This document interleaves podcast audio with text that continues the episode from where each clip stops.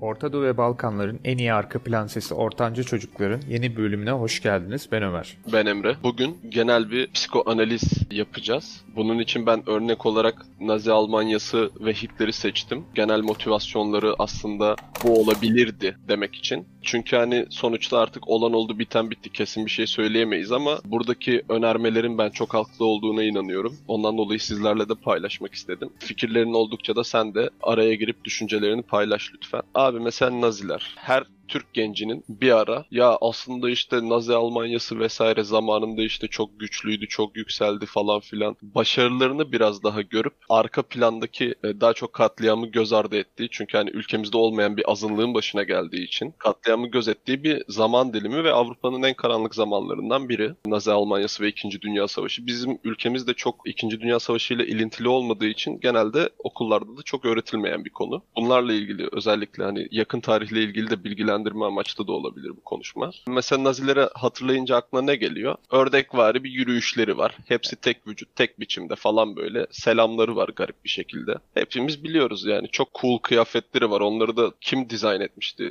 Tommy Hilfiger mı? Galiba öyle biri dizayn etmişti. Yani ondan dolayı kıyafetleri de çok cool. Nazi Almanyası aslında Hitler'in birebir bir kopyası aslında. Hitler'in hayal ettiği tek vücut bir ülke. Hayali bir dikdörtgen çizdi. Bu hayali dikdörtgenin içinde olan her şey Hitler'in istedikleri şeyler ve buna düzen adını veriyor. Aklındaki bir düzen var. Ve dışarıda olan her şey bu düzene karşıt. Bu düzene karşı işte bir avcı, bir parazit ve bunlardan iğreniyor abi. Evet, onun tamam. dışında olan her şey, bu box'ın dışındaki her şey ona karşı olan bir şey olarak ve yanlış olarak herhalde algılıyor. Aynen abi. Hitler mesela bak şimdi araştırmalara göre, bu psikoanaliz çıkarımlarına göre abi bu düzen sevdası ve düzen tutkusu, iğrenme hassasiyeti, bir şeylerden daha çabuk iğrenme ve tiksinme, fiziksel veya ruhsal olarak bir şeylerden iğrenmeyle çok alakalı ve çok ilintili çoğu zaman da beraber olan bir şey. Ve Hitler'le ilgili abi bilinen gerçeklerden biri de Hitler mesela iğrenme hassasiyetine sahip bir insandı. Kendisi mesela günde dört defa banyo yapan bir insandı. Anladın mı yani iğrenme hassasiyetinin seviyesini? Şu ana kadarki çıkarımlarımız ne? Düzen ve iğrenme hassasiyeti birbiriyle bağlantılı ve genelde beraber. Hitler de belli bir box kurmuş. Dikdörtgenin içindeki her şey düzen, dışındaki her şey düşman. İşte aslında bu dikdörtgenin düşündüğün zaman işte bu Hitler'in yaptığı her şey, Hitler'in motivasyonunun arkasındaki asıl sebep katliamının da vesaire de korku sebepli değil. İşte bu iğrenme hassasiyeti sebepli olduğunu düşünüyor bu psikoanaliz. O zaman abi tüm senaryoyu değiştiriyor. Mesela hani belli bir ırktan korktuğu için katlettiğini sanıyoruz ya. Biz mesela şu an madde olan çoğu şey Yahudi ırkı sahip. Amerika'da vesairede falan banka sistemini resmen ele geçirmiş durumdalar ve Hitler zamanında bunu görüp korktuğu için Yahudilere karşı katliam uyguladığını sanıyoruz ama aslında öyle değil. Abi Yahudilerden iğrendiği için bu evet. önermeye göre. Mesela kitabında da şöyle bahsediyordu. Kendi anılarının olduğu topladığı bir kitap vardı hatırladım. Onu okumuştum. Yani orada Yahudi halkının, Yahudilerin aralarındaki azınlık kısmın medyayı ne kadar iyi manipüle ettiğini ve onların gerçekten düzenlerini bozduğunu, onları yılan olarak gördüğünü ve gerçekten o tiksintiyi sana hissettiriyor kitabı okurken. Yani çünkü sayfalarca adeta betimlemiş içindeki nefreti ve onlara karşı duyduğu tarifsiz katlanılmaz bir öfke var sanki içinde Yahudilere karşı. Evet abi işte yani basitçe aslında Aryan ırkı için bir metafor kuruyor hayalinde bir vücut var tamam mı? Saf bir vücut. Ve bu vücudu parazitler ve avcılar tarafından ifade edilmemiş, saldırıya uğramamış bir şekilde korumak istiyor Hitler. Ve bunun için işte basit bir şekilde abi korumak için ne yaparsın? Bir şeyi korumak için etrafını sararsın. Başka şeyler dışarıdan içeri giremezler abi. Hani işte bunun altında yatan sebep iğrenme hassasiyeti bu Hitler'deki. Mesela abi bak detaya girmeden önce 5-6 yıl önce yapılan bir çalışma var. Ben de okumuştum. Orada mesela şöyle bir sonuca varıyorlar abi. Bu yine sınır sınırlarla ilgili konuşurken abi farklı ülkeleri karşılaştırıyorlar. Farklı ülkelerde abi bir ülkede enfeksiyon hastalıkları ne kadar sıksa o ülkede baskıcı ve totaliter bir rejim olma ihtimali daha yüksek. Mesela şimdi örnek verelim. Senin gittiğin ülke İsveç. İsveç'te düşük. Oradaki refah yüksek totaliter rejim o kadar yok. Baskıcı bir rejim yok. İnsanların kaçmak istediği ülke. Evet. Diğer örneği verelim Türkiye. Türkiye'de akraba evliliği ve enfeksiyon hastalıkları çok sık. Ondan dolayı yurt dışına gidebilen doktorlar çok fazla para alıyor. Çünkü inanılmaz çok enfeksiyon hastalığı. Mesela tüberküloz. Tüberkülozu çok sık görüyoruz. Abi araştırmanın basitçe soruncu bu. Şimdi bir enfeksiyon hastalığının olduğunu düşün. Mesela şu an korona var. Daha önce de konuştuğumuz konu. Enfeksiyon hastalığı olduğunda ne yaparsın? Bulaşmasını önlemen lazım. Bunun için ne yaparsın? İşte karantina. Karantina nedir abi? Basit bir şekilde sınır koyarsın. Çitler koyarsın insanların etrafına. Böylece hani insanlar, hastalık insanlar arası bulaşamaz. Sınırlandırırsın ve dolaylı olarak fikirler ve düşünceler de aslında insanlara bir nevi bağlı olduğu için yani sonuçta senin ağzından çıkması lazım bu fikrin. Bu şekilde yayılamaz. Yani hastalığın yayılmasını engelliyorsun. Araştırmaya göre şöyle bir şey de bulmuşlar. Mesela daha ağır ve bu enfeksiyon hastalıklarının olduğu yerlerde cinsel yönelim veya cinsel hayata yönelik kurallar da daha ağır ve katı. Yani aslında mantıklı bir şey bu. Çünkü hani sonuçta cinsel herhangi bir şey, cinsel ilişki Daha hastalık yayılması için aynen hastalık yayılması için mükemmel bir ortam yaratıyor. İşte bak Hitler sebep olduğu bu yıkım ve katliama başlamadan önce ne yapıyor biliyor musun abi? Ne yapıyor? Adam tüm fabrikaları temizletiyor. Toplumu tüberkülozdan kurtarmak için abi toplum sağlığı kampanyası başlatıyor. Ve fabrikadaki abi böceklerden ve sıçanlardan kurtuluyor. Bak şimdi burada önemli bir şey söyleyeceğim. Zyklon B. Bu abi bir hidrojen siyanür bileşiği bir pestisit yani böcek ilacı Böcek tamam mı? Aynen. İlk başta fabrikaları abi bununla temizliyor. Böceklerden kurtuluyor, sıçanlardan, farelerden kurtuluyor. Ondan sonra abi zorunlu bir ötenazi programı başlatıyor bir nevi. Şöyle anlatıyor onu da. Halkın içindeki kronik hastalığı olan, yaşlı olan insanların kendilerine, ailelerine ve topluma yük olduğunu propaganda yapıyor ve bunlardan halkın kurtulması gerektiğini söylüyor. Yine Zyklon B kullanarak bunlara zorunlu ötenazi yaptırtıyor. Vay. Ve en son ırksal saflaştırma projelerine başladığı zaman Yahudilerini bu ölüm odalarında yine aynı gazla öldürüyor. Yani adam bu iğrenme hassasiyetiyle ilk başta böcekten başlayıp en son iğrendiği ırklara kadar hepsini aynı silahla katlediyor. Bak mesela bunun arkasındaki psikoanalitik falan hani insanlar mesela bu kısma dikkat etmiyor. Yahudilerden Hmm. korktuğunu sanıyor. Hayır abi Yahudileri bir hastalık olarak Hayır gerçekten ben de korktuğunu düşünmüyorum. Ağır tiksiniyor. Çok belli. genel olarak insanlara baktığın zaman insanlar şöyle düşünüyor. Konservatif ve liberal insanlar diye ikiye ayrılsa konservatif insanların daha gergin olduğunu, daha böyle hani sinirli olduğunu falan varsayıyorlar liberal insanlara göre ama bu çok bence doğru bir şey değil. Hani işte çok daha gergin bu adamlar çok daha sinirli, çok daha değişime kapalı. Bundan dolayı kapalı ve sınırlı bir hayat yaşarlar falan derler. Hatta düşün Amerika'da Amish halkı var. Evet. Adamlar değişime o kadar karşı ki son 150 yıldır teknolojiyi reddediyorlar ve insanların olmadığı kent sadece kendilerinin olduğu köylerde yaşıyorlar abi. Ama mesela bence bu çok doğru bir argüman değil şundan dolayı. Mesela konservatif insanlar araştırmalara göre liberal insanlara göre daha az nevrotik yani duygu sebepli karmaşalara daha az meyilliler. Evet çünkü büyük Ee, ihtimal ben şundan olduğunu düşünüyorum. En son Tanrı'ya bağlı kalındığı için konservatif bir insan yani muhafazakar bir insan. Her şeyin Tanrı'dan geldiğini düşündüğü için bütün ona karşı gelen kötü durumları Tanrı'nın yardımıyla aşacağını düşünüyor belki de ve kafası biraz daha rahattır. Konservatif insanlar kesinlikle daha rahat liberallerde. Aynen kafa olarak daha rahatlar ve hatta şöyle bir şey de var abi genel iyilik hali ölçümlerinde yani işte mutlu musunuz mutsuz musundan tut genel olarak yıllık check-up'ları yaptığın zaman falan ömürlerinin uzunluğuna kadar abi genel iyilik hali ölçümlerinde de liberallere göre daha yüksek puan alıyorlar. Vay be. Aynen. Mesela ortalama mutsuzluğu abi en yüksek olan kısım liberal erkekler. Basit bir şekilde Türk insanı için solcu erkekler oluyor bu. Bizim kültür için mesela ülkeden daha çok kaçmaya yönelik olan insanlar bu tarz insanlar Bunlar oluyor. tabii ki de bir konservatif bir insan e, kalkıp da gidip ben İngiltere'de yaşayayım diyeceğini kolay kolay sanmıyorum. Aynen işte abi. Mesela işte bu konservatif insanın davranışlarının arkasındaki sebebin korku olduğunu düşünüyorlar. Ama e, işte bundan dolayı daha kapalı, fikren ve zikren daha kapalı insanlar olduğunu düşünüyorlar. İşte ondan dolayı diğer insanların fikirlerini baskılama isteğinde olduğunu falan düşünüyorlar. Ama bu bence çok da doğru değil. Bu adamlar abi basitçe daha az açık görüşe ve daha yüksek düzene sahipler. Daha önceki argümanları hatırla. Yüksek düzen sahipliği neyle ilişkiliydi abi? Yüksek iğrenme hissiyle, hassasiyetiyle. Hatta bu durumun İngilizce'de özel bir adı var abi konservatifler için. Extended Immune System yani genişletilmiş bağışıklık sistemi diye. Hı. Basitçe abi olay şu. Abi konservatif bir insan genel olarak kendisinden olmayana karşı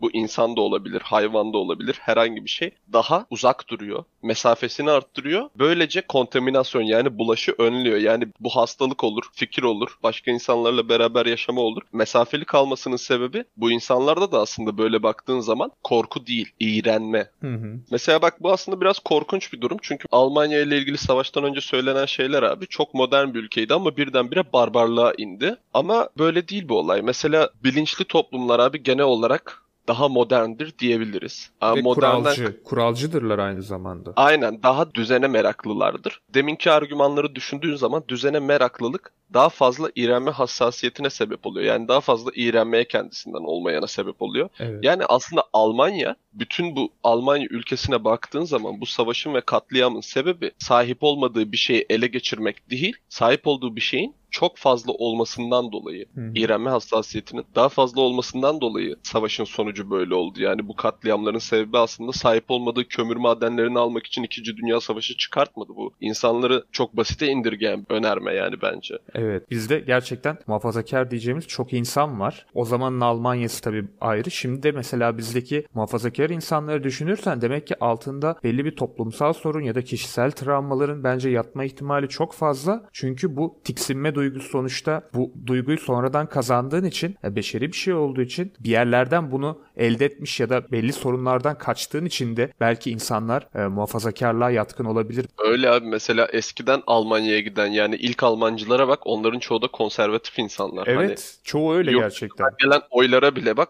konservatif partilere Değil %80 mi? oranında oy geliyor. Yani yeni gidenler yani yeni göç edenler konservatif değil. Onlar daha liberal insanlar genel olarak baktığında. Hani burada yapamayacaklarını anlayıp göç ediyorlar. Hı hı. Zamanında göç edenlerse daha konservatif insanlar ya. Gördüğün gibi o zaman konservatif insanların olduğu yerlere gitmişler bir nevi. Mesela bak abi bu iğrenme hissi şaka değil gerçekten. Daha önce de dediğim gibi Hitler günde dört kez banyo yapan bir insandı ve irade duygusunun bir hayranıydı abi. Adam propaganda yaparken bir arabanın arkasında 8 saat boyunca kolunu indirmeden nazi selamı falan verebiliyordu. Ha böyle bir adam. Mesela abi bak şöyle bir araştırma da var. Siz böyle hani çok fazla irade merkezli bir insanın evinde kalıyorsanız, yanında bulunuyorsanız ve kronik bir hastalığınız varsa, özellikle de mental kronik bir hastalığınız varsa sizin relaps yani yeniden alevlenme ihtimaliniz daha yüksek araştırmalara göre. Yani bunun da mantığı şu. Çünkü bu insan daha yargılayıcı, düzen sahibi bir insan, irade merkezli bir insan daha yargılayıcı oluyor ve sizin üzerinize ekstra bir baskı kuruyor ve sizi de biraz hor görüyor. Şöyle mesela sen bir şizofreni hastasısın tamam mı? Adam sana şöyle yapıyor basitçe. İşte biraz daha düzenli olsan, sabah kalkmaya uğraşsan, kendini biraz daha zorlasan falan sen bu hastalığı yenebilirsin diye düşünüyor. Ama bu gerçek değil. Çünkü Tabii. sen şizofrensin. O kendi aklında Aynen. öyle düşünüyor ama karşındakinin aklını bilmiyor tabii ki. Nasıl bir kafada yaşadığını bilmiyor. Aynen abi işte ama bu dediğim gibi gerçek değil. Ne oluyor? Senin üzerine daha fazla baskı biniyor ve sen hor görüldüğünün de farkında oluyorsun. Hı. E yani bu düzenli insanlar, irade sahibi insanların da yargılayıcı olma ihtimali de daha yüksek oluyor. Ve bundan dolayı abi senin hastalığının yeniden alevlenme ihtimali artıyor. Evet. Hatta bak bu düzenli insan muhabbeti o kadar garip bir şey ki ileri seviyelerde bak düşün bunu. Bu anoreksi duygu öz aslan hastalığı olarak bilir halkımız. Anoreksiyle de çok bağlantılı. Basit bir şekilde aslında anoreksi şu. O kadar çok iğrenme hassasiyetine sahipsin ki vücudunu artık tolere edemiyorsun. Her şey senin için çürüme ve kusur merkezi. Vücudun da böyle. Ondan dolayı kendini tolere edemiyorsun ve yavaş yavaş yok oluyorsun. Yani anoreksinin mantığı da aslında bu. Kilo almaktan neden bir korku duyulabiliyor? Kendi vücuduna bir şey olmasından mı korkuluyor? Yani bunu bir kusur olarak görüyor temel olarak. Hani bu insanlara baktığın zaman altta yatan böyle bir hani kilo almayı kusurla bağdaşlaştırmış bir psikoloji var. Yani bu insanlar kiloluluğun kusur olduğunu düşündüklerinden dolayı. Mesela hani bundan 400 yıl önce zaten doğru düzgün kaynak yok da anoreksi diye bir hastalığın var olup olmadığı bile belli değil. Eskinin güzellik standartı Mesela bak abi Yunan heykellerine hepsi göbekli göbekli. Güzellik algısı veya yakışıklılık algısı zaten o zaman değişik. Şu anki günümüzdeki algı da değişik ve kilolu olmak bir kusur olarak görülüyor. Eskiden Ve zenginlik olarak görülüyordu kilolu olmak mesela. Aynen. Gutu zengin hastalığı olarak biliyoruz. Çünkü eskiden zenginler sadece proteinli yiyebildiği için onlarda oluyormuş. Fakirlerde olmuyormuş. Her neyse. Ama abi işte bak kusur ve çürüme olarak görüyor vücudunu basit bir şekilde. E, vücut da abi böyle bir şey. Sen mesela bak senelik grip aşısı diye bir şey var. Çünkü her sene virüs değişiyor ve her sene vücudun hasta olabiliyor. Hastalığı vesaireye çok açık bir yapı vücut. Ve düzenini sağlaması da otomatikman çok zor. Hitler'in günde dört kez duş almasının sebebi de bu. Bu Aryan ırkı için yaptığı katliamların, soykırımların sebebi de bu. İğrenme. Belli bir düzeni sağlama. Hitler yoksa savaşı kazanmak istese abi sence kazanamaz mıydı? Kazanırdı sanki. Aynen abi kazanırdı. Ne yapardı? Salak bir insan değilse şunu yapardı. Savaşı kazanmak isteyen bir naziysen senin yapacağın şey budur. Belli bir ham madden var, belli bir kaynağın var. Sen bu kaynakları alıp katliama yöneleceğine savaşı kazanmak için kullanırsın. Nasıl kullanırsın? Sen bu insanları topladın, okey. Bunları esirleştirdin, hadi buna da okey.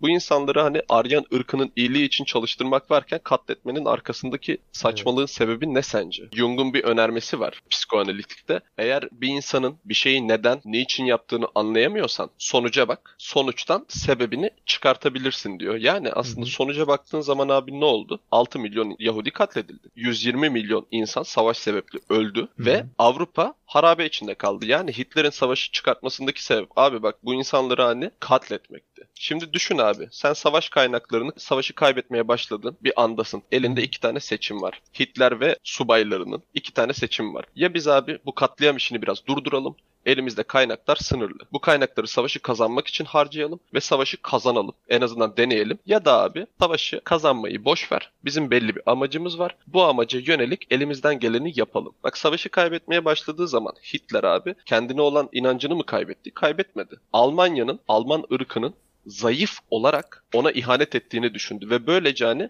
savaşı kaybedip kaybetmemek artık onun için önemli bir şey olmaktan çıktı ve kaynaklarını tamamen kendi iğrendiği şeyleri ortadan kaldırmak için kullandı. İnanılmaz Bak abi- bencil bir adam yani. Gerçekten hasta bir adam. Aynen gerçekten hastalık seviyesinde. Mesela düşün abi sen toplama kampında bir Nazi gardiyansın. Burada duruyorsun ve senin karşında hiçbir hakkı olmayan, gıkını bile çıkartamayan, yarın sabah uyanıp uyanmamasının senin sağlayacağın insanlar var. Ve senin hani ruhunun içindeki o sadistik böyle iğrenç parçalar, ta Kabil zamanından gelme iğrenç parçalar var. Hani bunların ortaya çıkması için mükemmel bir ortam var. Ortaya çıkmaz mı? Çıkar. Zaten olay basitçe şuna geliyor yani. Hani savaşın arkasındaki motivasyon insanlar her zaman iyi bir şey için savaşır? Genel olarak kötü şeyler için savaşırlar. Savaşın sebebi nedir? Çıkar işte hani mesela kimisi şey der ekonomik çıkar vesaire der. Kimisi işte bölgesel dominans yani hani bu toprak parçasını ben yönetmek istiyorum. Sebepli savaşların olduğunu söyler çoğu insan veya zaten az olan ve sınırlı olan doğal kaynakların yönetimini ele geçirmek diyebilirsin. Ama ben bir kömür madeni için dünya savaşı çıkmasının yani asıl sebebin bu olmasını ben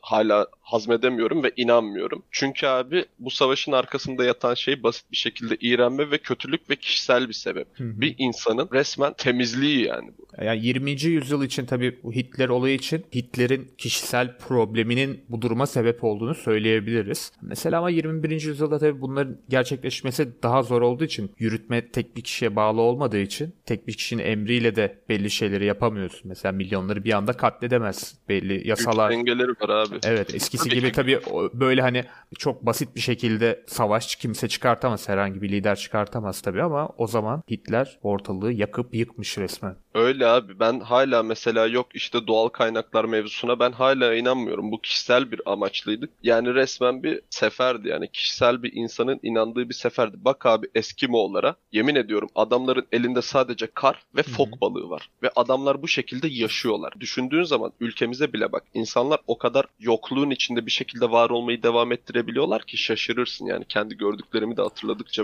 Dünya Savaşı gibi büyük bir olayın basit bir şekilde azalmış ham maddelerin kontrolü vesaire olarak böyle indirgenmesi hani insanlığa bence bir hakaret. Çünkü hani insanlar bundan daha sofistike canlılar. Şuradan bile olayın ciddiyetini anlayabiliriz. Almanlar için aslında Adolf Hitler gerçekten bir utanç kaynağı şu an, şu zamanda. Kendi çocuklarına bile Adolf ismini koymuyorlarmış artık. Adolf Hitler geçtiği yerde de yüzleri kızarıyormuş ve gerçekten gizli bir onlar için, Almanlar için bir utanç kaynağı. bir insanın arkasında yanlış bir sebeple toplanıp onu sonuna kadar takip ettikten sonra uzun vade sonuçlar böyle gayet yüz kızartıcı olabiliyor. İnsanların neyin ne olduğunu düşünmeleri şart. Ortanca çocukların bir sonraki bölümünde görüşmek üzere. Şimdilik hoşçakalın. İyi günler.